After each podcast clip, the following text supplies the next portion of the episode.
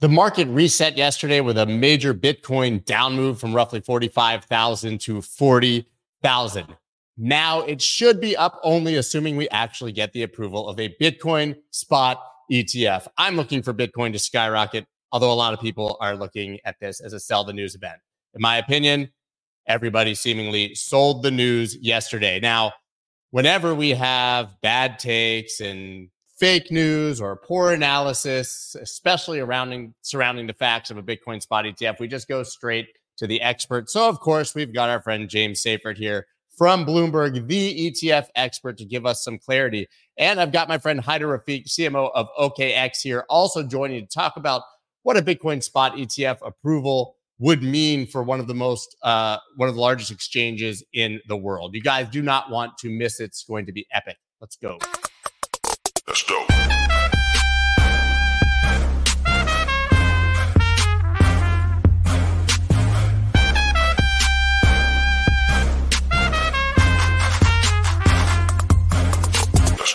What is up, everybody? I'm Scott Melker, also known as the Wolf of All Streets. Before we get started, please subscribe to the channel and hit that like button. Now, we'll obviously review everything that happened yesterday once again. As you know, I happen to have the stars align yesterday where we got a major market dump, serious news, tons of volatility, and I happen to have Raoul Pal booked as a guest. And so, incidentally, it was the biggest day probably that we've ever had live on this channel, not for uh, recorded videos, but I know there's a lot more of you here now. I appreciate you guys all joining and hope that you uh, enjoyed that stream and what we have to come. As I said, the content here is largely interview based. I love to talk to guests and glean alpha from them. And you're not going to get much more alpha than from today's two guests in the front half. And then, of course, chart guys, Dan, in the back half of the stream. I've got my two guests coming on right now. We've got James Seyffart from Bloomberg and Haider Rafique from OKX. And Haider brought an extra special guest along as well, who I heard didn't sleep so great last night. yeah, Haider, uh, are we going to get some perspective from from the sun? I, I think he's more camera ready than I am. Yeah, potentially. I mean, you are on the you are on the West Coast, so I know that it's very early for you. We appreciate you coming. So, James, obviously, we want to dig into what happened yesterday. I'm just going to give the very very broad strokes. We did it yesterday, but we had this Matrix port uh, report of why the SEC will reject Bitcoin spot ETFs again. This was literally just an analyst giving his opinion, totally valid, largely on the politics and Democrats being in control of the SEC, why he thinks it.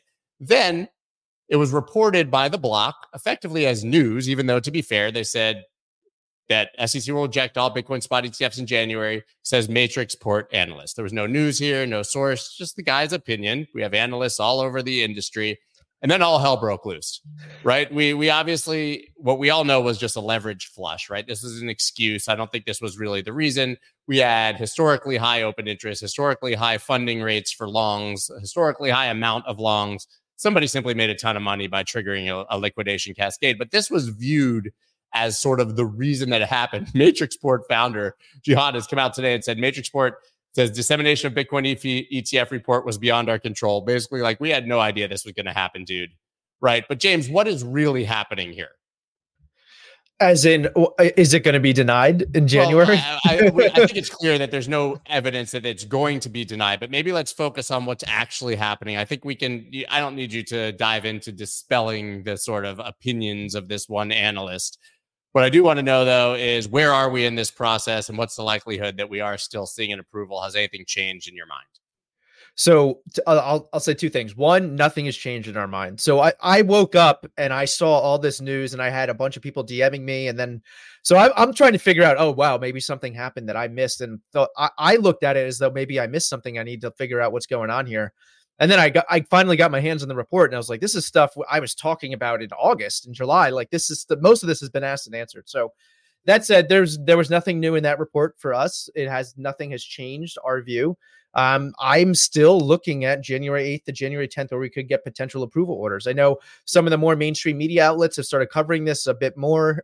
um, Fox specifically, Eleanor's done great work over there at Fox Business and they're saying that you could get approvals this week. I don't think we'll get approvals this week, but it's possible we could get um, sources at these issuers where the SEC is basically telling them be ready for approvals. So I'm still looking for official approvals to happen early next week. Uh, we could see these things trading by the end of the week next week. I think but for a while we were worried there could be a massive gap between these approval orders and when these ETFs actually list. Um, there are some prominent people out there calling for a week's like multi-week, six-week gap between that. I think that gap will be measured in days. So I, I think it, it I think it's happening quite soon. Um, and obviously, I, I hope that's what's happening because that's what I called for. But so I'm a little biased, I guess, on that front. Yeah, but just course. doing my best here. Yeah. We also had the Fidelity news yesterday that broke, and I of course saw then a million bad takes. Fidelity's been approved; they're listing. This is happening tomorrow. And then I immediately got a message from Hunter at uh, Bitwise, CEO of Bitwise, who said, "Dude, we like filed this same thing last Friday, man. This is just nothing." Yeah, so that's just it's it's the 8A, 8A, 12B. Um, all you really need to know is it's one thing that has to happen before these things can trade. You're registering the ETF shares as a security with the SEC. And yes, that needs to happen to list, but like it's not something that's indicative of an approval. Like it's something that has to happen, like many, many, many other things, like getting on the DTC webs, DTCC website, like all of those things. There's a lot of things that need to happen before these things can trade on an exchange, but they don't mean they're approved. So th- there's two things we need for an approval. So if you're out there and you want to follow along and know exactly when these things are getting approved, you're going to see a 19B4 approval order, which obviously I'll be tweeting out and covering on Bloomberg and then you need to see an effective or what's called a complete prospectus or S1. So once those two things are done, once you have those two things, these things are likely going to list. Okay, so uh, did you ever think that you would become a, a crypto celebrity and be a ex fact checker? No, no, I did not. I, I, I, so I've, I've been, I've been involved in crypto roughly at least on the sidelines since 2016, 2017, specifically on Twitter. Um, and I've been covering like all these trusts, these grayscale trusts for a long time. Like you can go back many, many years where I talk about stuff going on with them. Um, but obviously the the hype and the ETF zeitgeist has hit uh, crypto Twitter and crypto in general. So um, I guess just fortunate enough to be there, and I'll keep doing my best to fact check and get things right as often as possible. I'm probably uh, I'm due for a screw up at some point, but uh, hopefully I, I hope I can push it off for as long as possible you guys have been doing pretty well. If we get rejected with the 90%, then we're gonna come after you. I think. You know, you're gonna get the uh, you're gonna get the torches and pitchforks at that I'll, point. I'll have to eat a lot of crow and it will be rightfully so. Like I, I And then it'll get approved like three days after you get attacked because we know how this works. But Haider, I, I want to know from obviously an, an exchange perspective, I think that through the bear market, OKX, other exchanges have been building in anticipation of sort of this institutional wave. Uh, does is this approval, assuming it's happening, as meaningful as the community is is sort of hoping that it will be? And what does it mean for you guys preparing for it? Well, look, I think uh, first off, what people have to realize is whether it's pre ETF or post ETF, Bitcoin are markets that are going to continue to be quite volatile at a short term period. Long term, I think there's, you know, the, the asset performs really well. Uh, but when people are coming in, whether it's through the ETF or through exchanges, I think that's just something I, I remind people to keep in mind is on a short term basis, you're going to see a lot of volatility as this whole ETF thing gets settled. Whatever decision is made during that decision period, as James was outlining, I think we'll expect a lot of volatility. We saw that a couple of days ago. So, as an exchange, as a platform, we're expecting volatility over the next six months. And that's actually good for an exchange business. Now, when it comes to uh, the ETF itself, what people have to realize is that these are two different customer profiles. The folks who are traders, like yourself, Scott, I cannot imagine you're going to go trade an ETF. You're going to still be on an exchange, a centralized exchange or a DEX in some way, shape, or form. So that business remains you know quite quite intact. I don't think an ETF risks our business or dilutes our business in any way, shape, or form. It's just a completely new customer profile that gets activated. To be honest, I have a Fidelity account. Uh, I have Bitcoin, you know, through self custody or through an exchange account. But I will likely probably purchase an ETF. I'm buying it. You know, yeah, why not? And I, I might do that using my 401k. Uh, so I think those instruments, we will see more adoption of Bitcoin through those instruments. I'm excited about that. Now, when it comes to exchanges and being prepared for the ETF, I don't think at OKX we're sitting here saying we got to prepare for the ETF launch. Right. I think we're expecting volatility on our platform. We're expecting increased volumes, and we want to make sure that our platform is really stable to go through it and make sure that uh, the matching orders and everything else works seamlessly. Um, you will see, I personally think there will be brokerage platforms, crypto platforms in the United States who have brokerage licenses. They might actually introduce creative products to offer ETF exposure. I don't know what that looks like. Could Robinhood do it? I think so. Could Coinbase come into that market? Perhaps. I don't think OKX will get into that game. We're quite focused on our strength, which is we have a really robust centralized exchange, and then we have this Web3 platform that offers a DEX aggregator. I think our focus will remain to innovate and iterate on those products in, in the in the coming year. James, I want to ask you, and then uh, really same question to Haider, but were you surprised by the amount of volatility yesterday, just sort of on this? Uh, we all know, it was, like I said, it was a leverage flush, but surrounding sort of any news that could be viewed as meaningful. And what does that mean for when we actually start to see an approval here? I think we now are actually literally completely bifurcated between sell the news and $10,000 God candle camps, and very few yeah. people in the middle. Yeah, I so so first of all, I was not surprised because there have been times in the past where I have literally been telling everyone I've been putting out in tweets that like this is to be expected. We're expecting delays in this or like we're like 99% chances that we're going to get a delay and like a delay happens and the market dumps like a thousand dollars or a couple thousand dollars on news that is like 100% in my mind baked in. Um, and same like so I've seen it a million times over, so I'm not surprised really. I guess it's a little surprising that it's just from a report. But anybody, any type of reporting like that is going to point out the potential that these things are getting approved. If anything, it kind of gave us a little insight into how the markets will react if these things are denied. Um, so obviously there's some some sort of money that's priced in this approval, and if it doesn't happen, we're gonna we're gonna collapse. I would say. Um, so I mean that's all it really told me. But yeah, no, not surprised at all here. I mean, Haider, what do you think of it? Obviously, you traded plenty in the past and you're watching the metrics. I mean, was this surprising? And I guess if you even have any color on like how much volume it looked, I looked actually, I dug into each exchange on CoinGlass. It was pretty astounding how much volume and uh, volatility there was yesterday.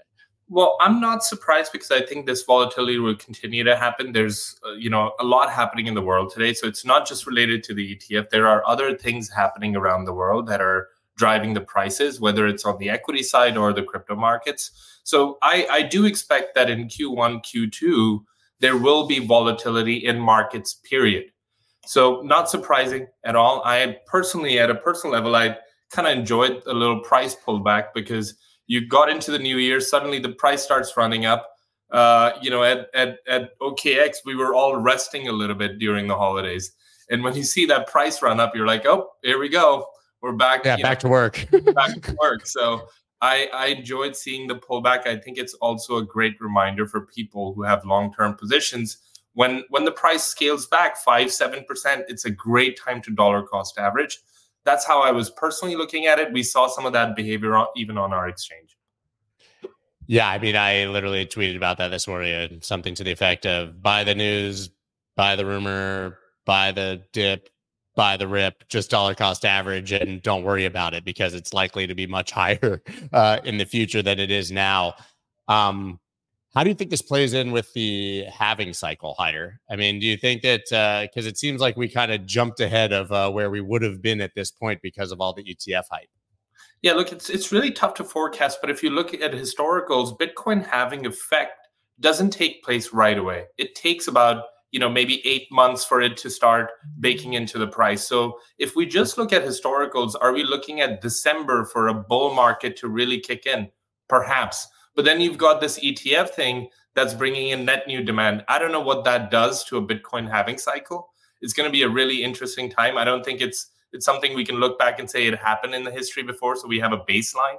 There is no baseline for what we're what we're about to go through in 2024 um, I think at a personal level, again, I'm being very conservative with my own position and making sure that I don't go heavy up earlier in the year and re- have some reserves for later in the year should there be a more positive signal going into December of uh, 2024. So, personally, just looking at historicals, I don't think it's going to be April 29th, Bitcoin halving occurs, and suddenly you see a price shot no, up. It never yeah. happens, uh, right? And, yeah. and I actually kind of, and James, I kind of view the ETF as the same right? Is that uh, it's this big hyped event, but the day that it happens, nothing meaningful should happen in the plumbing or behind the scenes, unless we get billions in AUM, which I don't think anyone at this point is expecting immediately. But then four or five or six months as that AUM grows and as we see news that maybe a pension fund or somebody or RIAs in mass are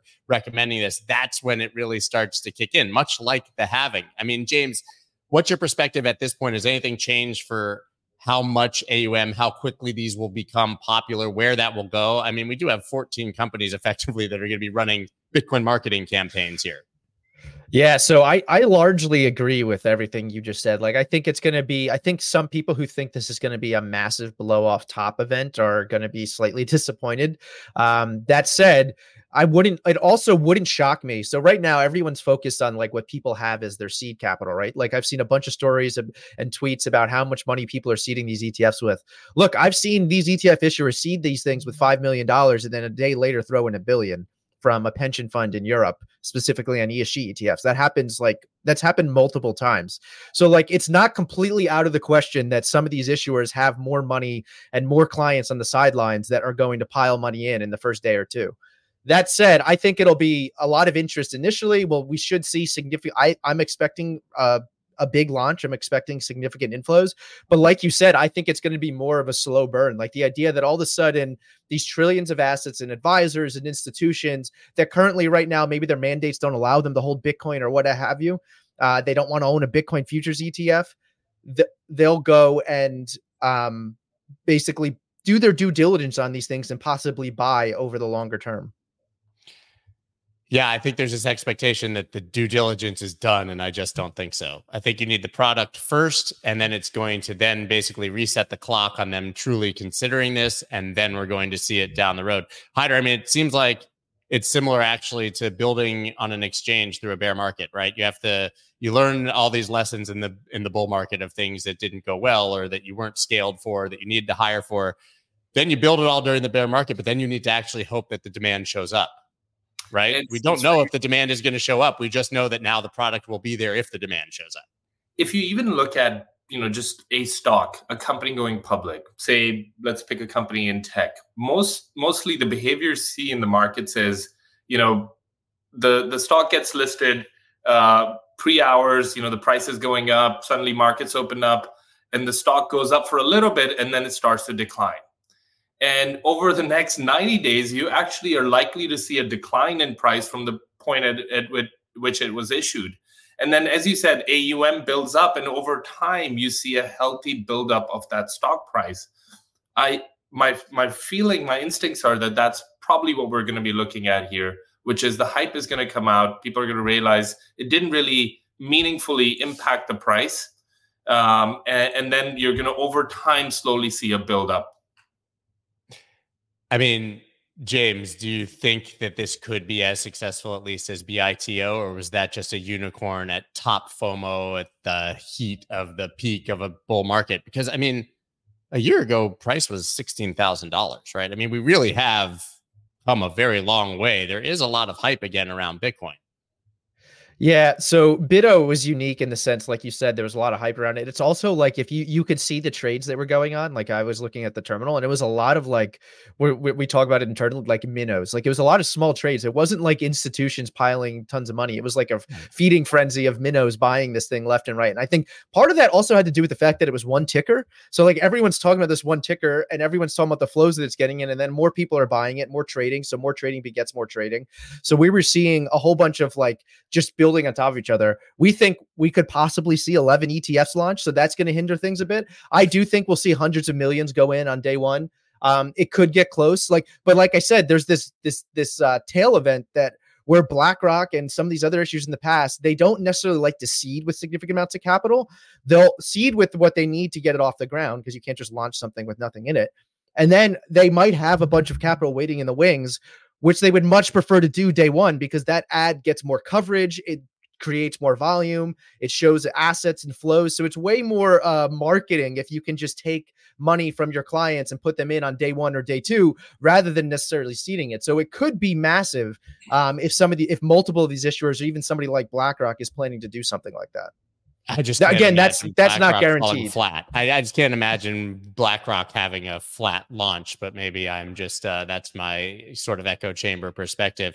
But the thing that is different this time, obviously, from any launches we've seen in the past, is the names that we're seeing associated. Right? You may have Jamie Dimon on the floor of the Senate uh, talking about how the government should kill this, but you also have them being listed as the AP for a number of these spot ETFs. Now you have Goldman Sachs trying to get their piece via BlackRock and grayscale. Here you go, same sort of idea. I mean, never in the past have we had literally the world's largest institutions all involved in anything crypto related. I'm a big fan of watch what they do, not what they say. I don't really care what Jamie Dimon has to say about it if JP Morgan is coming in and playing these roles. But I mean, uh, Haider, I'll ask you. I mean, did was it on your bingo card that we would see literally the most powerful institutions and people on the planet really fighting for their sort of piece of this launch? No, it is. I mean, look, we all hoped we would be here today or at some point in our lives, but I didn't think it was going to happen this this soon, which is which is great. Uh, and and I think the level of validation we're seeing in the market is amazing. What I'm more curious about is how do they how do they build demand? They can of course reach out to their customers. Their large customer bases. I'm seeing emails come from Fidelity for now almost a year about Bitcoin in general and custody. And uh, BNY Mellon, which we bank with, uh, there was a time when my wife and I were taking a mortgage out, and they wouldn't consider any of our crypto assets as as value. Now they're actually like chasing after us to custody Bitcoin, and this is BNY Mellon. So I think it is quite surprising how quickly the, the tide has shifted, so to speak. What I'm more keen about as a marketer is how do they build a demand? Is it just will Fidelity and the likes just go and tap into their existing customer base? Or are they actually going to do powerful storytelling similar to what you're seeing from, you know, crypto companies come out recently? You know, is there going to be a big storytelling war in 2024 as a marketer? I'd love to see that. I mean, what do you think, James? You think it's Super Bowl commercial time again for uh, crypto, but this time BlackRock instead of FTX? Uh, I don't know about Super Bowl commercial. It's, po- it's possible, but I wouldn't be surprised to see these things at sporting events. Um, and I'm we we've been saying I'm with Haider completely. We we we were saying that this is lining up to be just a marketing bloodbath. Like people are going to be spending tons of money. You're you're going to have to. You need to get your name out there. Um, there's different ways to do it. You can literally make commercials. I think like Invesco Galaxy in a way they're doing zero percent fee for the first six months. My mm. view is that's just another. It's a market. That's their marketing spend for that product. At least some of it.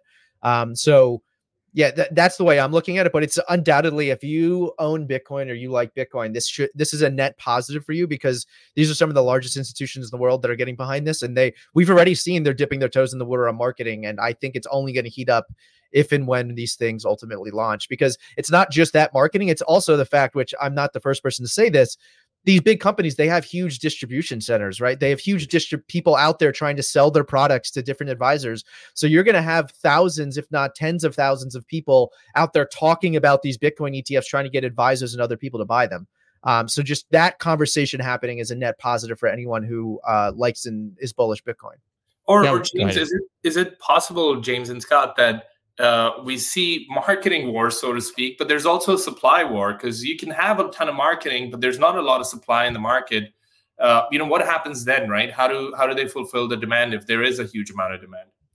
Price price rises to meet demand. They buy until they buy until uh, they they keep rising the price until they can actually get a bid.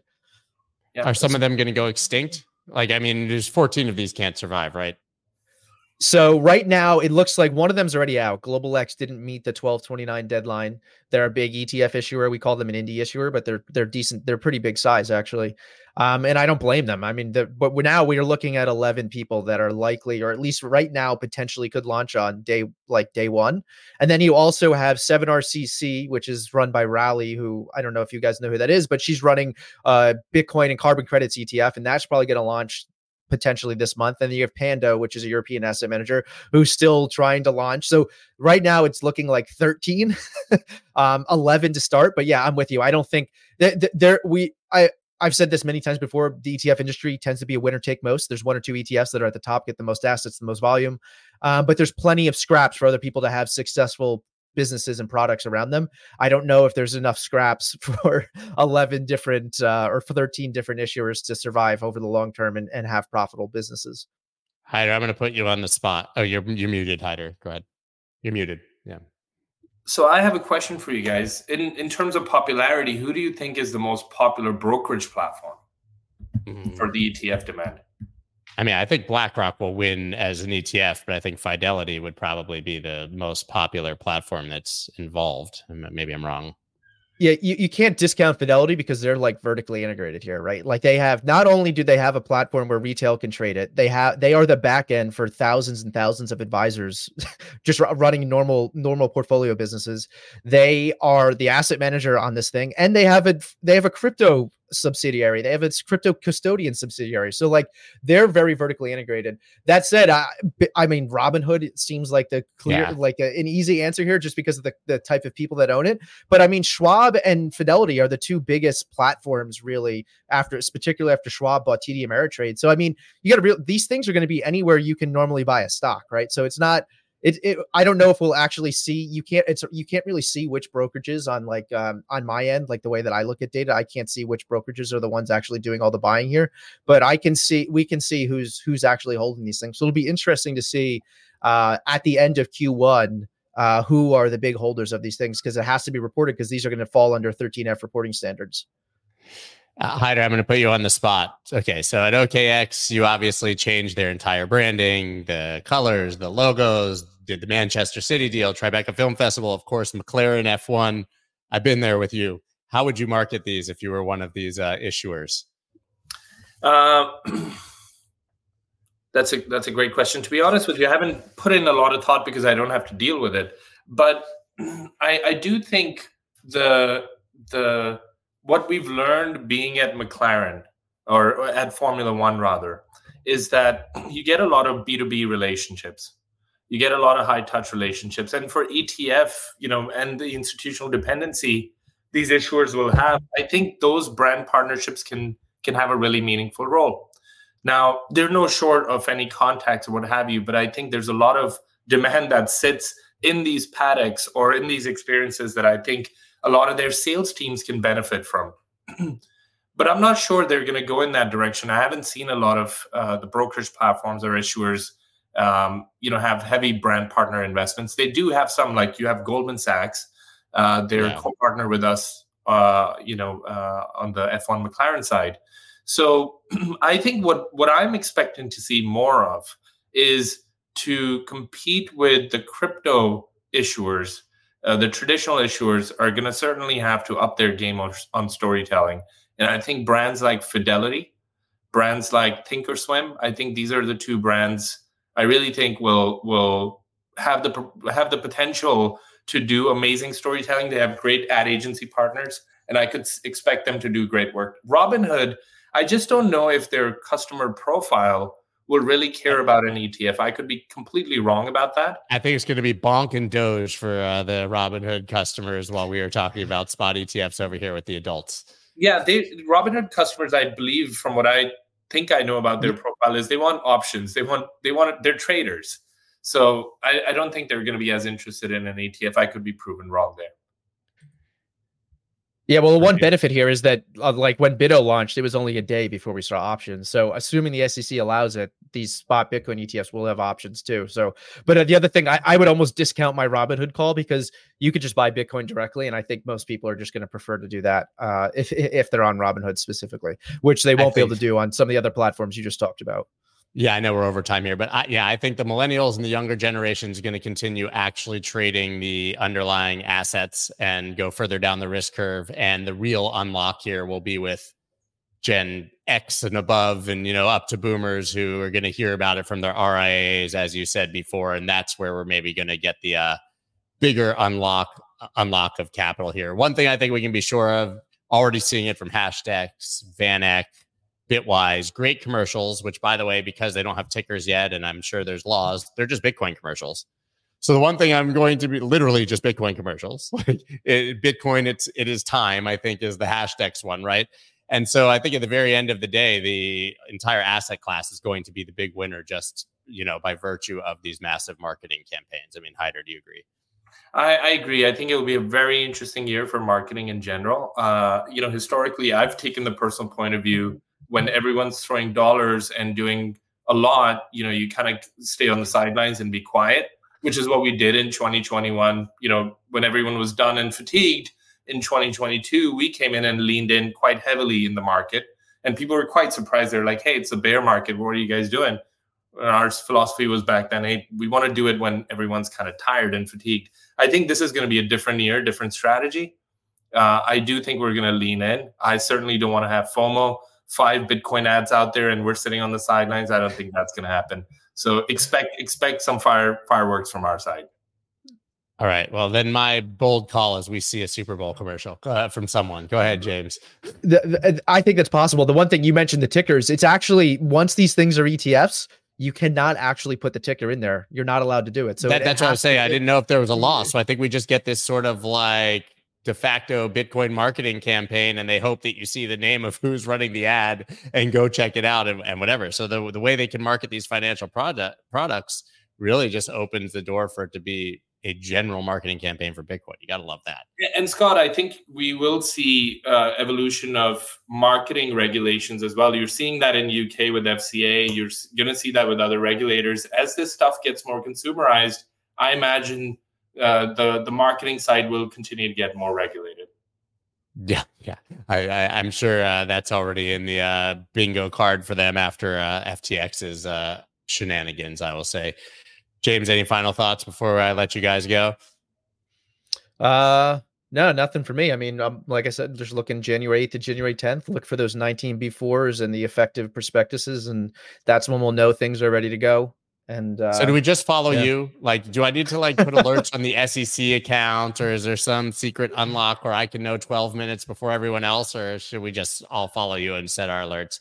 As I, I, I, am definitely I've seen most for the most part people beat me to tweeting about it. I so I usually when I tweet about it I try to add context as quickly as possible because I know I'm not going to beat some of these automated platforms out there getting it out there. But uh, yeah, I guess you can follow me and I'll tell you. I'll I'll be sure to cover it. I mean, if I'm not covering it, it's a failure on my part as soon as it happens. But um, hopefully I'm not like driving or something when it happens, which has happened in the past.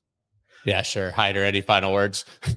No, very exciting. Buckle up. Those are my. Yeah, I think that I think that's the best. Is if, if yesterday uh, was any indication of what can happen, or when the uh, Cointelegraph intern tweeted a few weeks ago, I think we know that uh, any. I think maybe Matrixport hired the uh, Cointelegraph intern. Now that I'm thinking about it, but if it's any indication, I think we're in for a wild ride. It's going to be a lot of fun, guys. You can follow both James and Haider down in the description. Their links are there. I highly recommend that you do both, guys. Thank you so much for your time. Uh, and James, I'm sure this is your first of like 17 shows today. So sorry I, I kept you over. no, no problem. Most popular man uh, for, for at least another week or two. I hope it lasts. Thanks, buddy. Thanks, guys. All right, man, that was awesome. Uh, yeah, uh, seemingly nothing to see here after all that news yesterday, which is kind of crazy to me because we had obviously the, the fake Matrix report, then we had the Fidelity thing, and it's just all bad takes. It's all bad takes. Unless I, at this point, it's just like I asked James or Eric, and I won't report anything else unless one of them tells me that it's true. Uh, and I'm very uh, honored that I can get them both on here and always happy to have Haider. Haider and I have been talking about doing this much more regularly and, and bringing him on uh, potentially uh, to co-host a you know weekly show or, or, or, spaces. So look for that as well. I'm putting him on the spot, I know. So maybe uh, I'm going to get in trouble for saying that, but I hope that's going to happen. And now, guys, if you're wondering what the hell is happening in the markets, uh, and obviously with uh, trades on Bitcoin. And maybe we'll talk a little bit about marijuana because once again, our uh, prophet of all things stocks is here. Chart guys, Dan, dude, we clipped a video last week for social media. You saying, watch for the DEA to make any mention of you know rescheduling marijuana. We got news either yesterday, the day before that said DEA looking at this, and MSOS, which you literally showed us, went absolutely bananas. Yeah, this is and th- this isn't the headline we're looking for too. This is no, just this another, is this is the uh, pre precursor to a potential maybe headline down the down the road. Yeah, right? and and one of our team members drew the analogy. You know, this kind of reminds me of the fake Bitcoin ETF headline. We popped and we gave it back, and then it was like, oh, we're holding these gains really well for a fake headline. Not to say that this cannabis headline was fake, but it was something we already knew. And again, it's the same thing. Like, huh, we're you know we're seeing follow through on this bull move on news that was you know really we knew the DEA was looking to reschedule. I guess the fact that they actually said it makes people more confident. But yeah, we're seeing the buildup on social media, big accounts talking about MSOS now. So the buzz is building a bit, and we'll see if it materializes. Do you happen to have the chart uh, offhand? I would love to take a look at it. Just show people. Uh, it's just you've done this like four times now. I know we do this every week, but every once in a while you just mention something, and then I go back and look. I'm like, oh, we're up hundred percent since you said that, or you know, something wild. But yeah, this is just MSOS. And yesterday, you know, the headline drops and it triggers the algos. We halted on the way up with a quick move, and we're seeing some continuation today. So. Uh, this is the non-leveraged version. The leveraged version is MSOX. You got to be careful just because it's not nearly uh, as liquid. It's very illiquid. But again, this is the kind of thing where if you get that news headline, you love illiquidity because it's everybody trying to get through the door at the same time, and it leads to things, uh, you know, really following through. But you know, here's MSOS testing 736 resistance and breaking it, so highest level in a couple of weeks, and now it's all about 769, and really it's just a tightening weekly pattern, trying to build a longer term base. And again, if it's just you know, we're getting a little momentum. And if we get that spark hitting the fuse, uh, that's when the fun starts. So we're going to continue watching for that official headline. We got to hear the DEA saying, we are rescheduling cannabis. And if that happens, 100% easy. We've still got time then. So what do you make of Bitcoin yesterday? Obviously was pushing towards 46,000 over the, you know, January 1st and January 2nd and then complete flush, right? Down to almost 40,000, 40,600. I mean, we have the funding rates here. You can see we're back to basically almost flat, which is good. But these funding rates were historically high. It was expensive to be long. 66% annualized. In fact, you were paying uh, to get long. Open interest was high. Easiest predictable flush ever, which we talked about on Tuesday, the day before it happened, but pretty big. Pretty yeah, and and there. I mean the Bulls are pleased that support held again. You could see two times now. And again, it's that sucker punch flush that we talked about uh, back on December 11th. It was very similar. You know, that's an 8% drop. This was a 10, 10.5% drop. And same thing, we found support at 40,000. And then we just tightened up for a while. And after this volatility, that's what you get. You tighten up on the 15 minute, and then you zoom. I call it the zoom out game. Then you zoom out, and then you tighten up on the hourly, and then you zoom out and you tighten up on the four hour. At this point, I'm on the 12 hour. I'm looking for a 12 hour lower high to be the result of this bounce. Then we're looking for a higher low. Again, in the absence of a headline, you just look for the, the massive volatility in both directions to lead to tightening ranges. So that's what we're going to look for. And again, you can just you know look back to the last time, flush, bounce, just tightening up. And so watching for something similar in that regard. But the simple statement is if 40,000 is holding, bulls are staying comfortable. Yeah, I view it the same way. I think that this was the big flush, and now, short of the big headline, there's no reason to believe we'll do anything but just go sideways.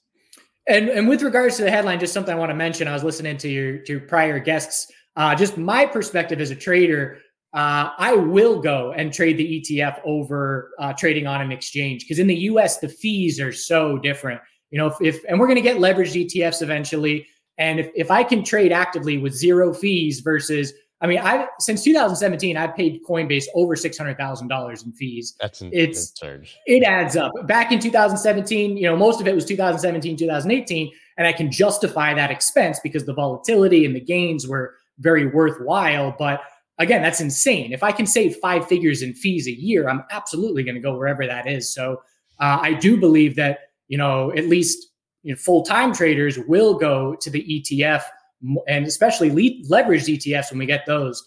Uh, yeah, but, I wonder how many of them are already trading the CME futures, for example, or BITO as sort of proxy. I mean, we know that they're obviously even trading MicroStrategy and Coinbase and any other proxy, but I do agree with you. I think that they're, I think all of that is going to funnel into uh, the most popular spot ETF. Yeah, I didn't trade crypto much in 2023. It was all MARA, Riot, and all those names, all due to fees. It just it doesn't make sense otherwise. Have you been watching the miners uh, over the past few days? There was quite a quite a quite a uh, blow off top. I think we could almost call it. Oh yeah, Wednesday massive drop. I was messaging messaging my buddy Wednesday, who's this all in all in degenerate and does well. I don't know how he does it, but I'm saying you know scale out. There's there's an inevitable ten percent drop coming. You can reload then, uh, and didn't. But uh, big drop. Now we look for the bounce. We're going to look for a daily lower high and the top 10 for now. I mean, unless, you know, unless the Bitcoin run on an ETF headline takes us 48,000 plus, I think the top is in for now. We, you know, we are outperforming Bitcoin massively. We hit a climax top on a 15% up day after going 100% on the month. And, you know, this is just, again, you see massive volatility in both directions. You look for a tightening range. And uh, I do believe tops in for a while. And now we just have to balance out the, the scales between supply and demand while we find a, a more you know stable price uh, in between supply and demand. Yeah, I mean, you talk about the idea that the top is in for now. I, I tend to agree with you certainly on miners. I want to just go back to Bitcoin, at least conceptually. I think personally, I don't care how fast it happens. I think yesterday's flush was necessary and generally maybe it's my bias, but I didn't really view it as such a bearish thing. Like you said, bull, bulls sort of held the main support. It got a lot of the leverage out of the market. I, I was discussing this with guests yesterday. Feels like we got the nice reset we actually needed if we want to get a push on the back of this ETF, because pushing from that point where it was already complete lunacy seems like that would have put a cap on what was possible there, or that someone would have really shorted the hell out of it at that point with uh with that much uh, leverage. I agree. And that's, you know, people ask me, do you think it's a sell the news event? And and for me, it's hard to answer that question because I need to know wins. I need to know what the chart looks like into it. And so, yes, you're right. If we're up at 46,000 and that headline drops, we spike up real quick and then we dump, you know, 10% real quick, in my opinion. And now, as you mentioned, this, this kind of resets things. And, you know, I said for a while, if we haven't seen weekly consolidation and the headline hits, I'm looking for it to be a sell the news event. Now we've got, you know, very brief weekly consolidation. We broke the stair step pattern of a, a higher low every single week. But uh, again, it, it makes me more open to the possibility that we can see a bit of upside on the reaction. I'm still ready for both. You know, I will I will not be surprised with either. I won't be surprised if we head to 47,000. I won't be surprised if we head back down to test 40,000. So just, you know, anybody that's getting ready for this volatility, just have two game plans for, you know, there's only two things that can happen. We can only go up or only go down. And so just be prepared for either. What are you watching in general now? I mean, it's been sort of a I guess, predictably volatile and rocky start to the year for stocks, I think, in general, if you're looking at the indexes. I loved it. I think my favorite headline, by the way, yesterday was Bloomberg Crypto that said that uh, yesterday Bitcoin had erased all of its gains for the entire year. Oh, yeah. That's headline. Great. I was like, dude, that was two days. Yeah, I saw you mention that. It's yeah. back to it's back to the prices from 48 hours ago. So yes, it has erased the entire year's gains. Yeah, I'm watching uh, the S&P 500. This weekly consolidation again was inevitable. I'm watching the retracement size. There are no red flags whatsoever on it at this point. I'm watching to see if it's going to be a bull flag or not. There's definitely rotation going on in the broader market. Uh, money is leaving the Nasdaq to start the year, and the finance no, I should say the healthcare sector is benefiting. Healthcare sector two month time frame, so real long term, just sideways for years, and now at all time highs. So my question is, you know, is healthcare about to lead? The market here uh, to start 2024. We had some sideways back in 2015, 2016 that was similar. And so again, just building up pressure and now up at the highs. So uh, just watching where's money going, you know, where's the rotation going? That's one of my favorite things to do when watching the market is, you know, I just view it as, you know, flowing water almost. And where's the water headed? So you just you I mean we've talked about this before for just people here. XLV is sort of how you trade healthcare in general. If you want to not try to pick the winners or the select uh, companies, that's the way to sort of get exposure to all of healthcare via like an index. Yeah, and then you can Google, you know, top holdings of XLV, and you know, UNH is going to be up there, and JNJ is going to be up there. So there's individual ways to play it as well. But uh, yeah, if you want to just broader base, then it's XLV, and it's definitely one of the most, for me, the most important ETFs that I watch to give me a gauge of the overall market is QQQ, XLF for financial sector, and XLV for healthcare uh, because of the weight that they have in the S&P 500. And so, uh, again, it's just rotation still going on right now, which is what bulls want to see. The red flag for the market is when all those major sectors are dropping together. You know, if one's dropping and one's going up, it's just it's just rotation, and and rotation is bullish when you're in an uptrend. Anything else you're specifically watching right now, or just kind of uh, just can- cannabis and crypto stocks has really yeah. been it for a while, and that's that's been my bread. I mean, really for six years, that's been my bread and butter. But uh, yeah, just keeping an eye on those and, and just gauging whether whether the the bulls are going to keep control after this weekly consolidation to to keep it a, a bullish uptrend in the market overall in Q1 2024. Man, I can't wait now to see that uh, D- DEA when they change it. It's going to happen because it's rational, and we're going to absolutely be laughing here all the way to the bank. And now I got to go buy more MSOS, and I'm convinced. I, I, hope so, man. I've, I've been watching the irrationality of the federal government surrounding cannabis for 15 years, and so it's it's kind of hard not to be cynical, but uh, not letting that you know sway my readiness history uh, tends to, with a lot of rocky roads, but it tends to move in the right direction uh, uh, with time. Just hope that we're still here when they finally make the right decision. Yeah. All right, man. That. Guys, follow Chart Guys obviously on on X. Uh, check out his YouTube channel, everything else that he has. I love that uh, this is, you know, each Thursday it's progressively more people watching and, uh, you know, better engagement. And I think that's a testament to the market, but also the fact that we just show up here every week and do this, man. So yeah. thank you for uh, doing it with me. I really do appreciate it. Happy to be here. I'm out of town next Thursday, but I'll see you right. soon. We'll, we'll note that. Uh, have a great one, man. We will see you soon. All right. All right, guys. Uh, that's all we got today. Tomorrow, obviously, is the Friday Five with NLW. We're going to have a lot to talk about.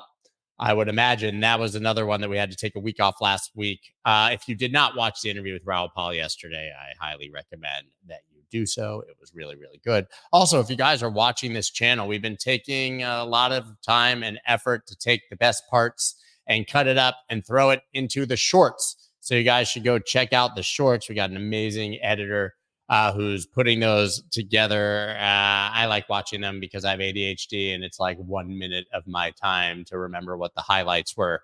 Uh, and uh, so, and you know, also soft pitch, subscribe to the channel if you're new here, please subscribe to the channel. We love having you guys. Uh, and I think it's going to be a hell of a hell of a road, a roller coaster over the next few months and certainly over the next couple of years. Guys, thank you so much. Appreciate you all for being here. I will see you tomorrow morning and on Twitter Spaces in about 25 minutes. Peace. Let's go.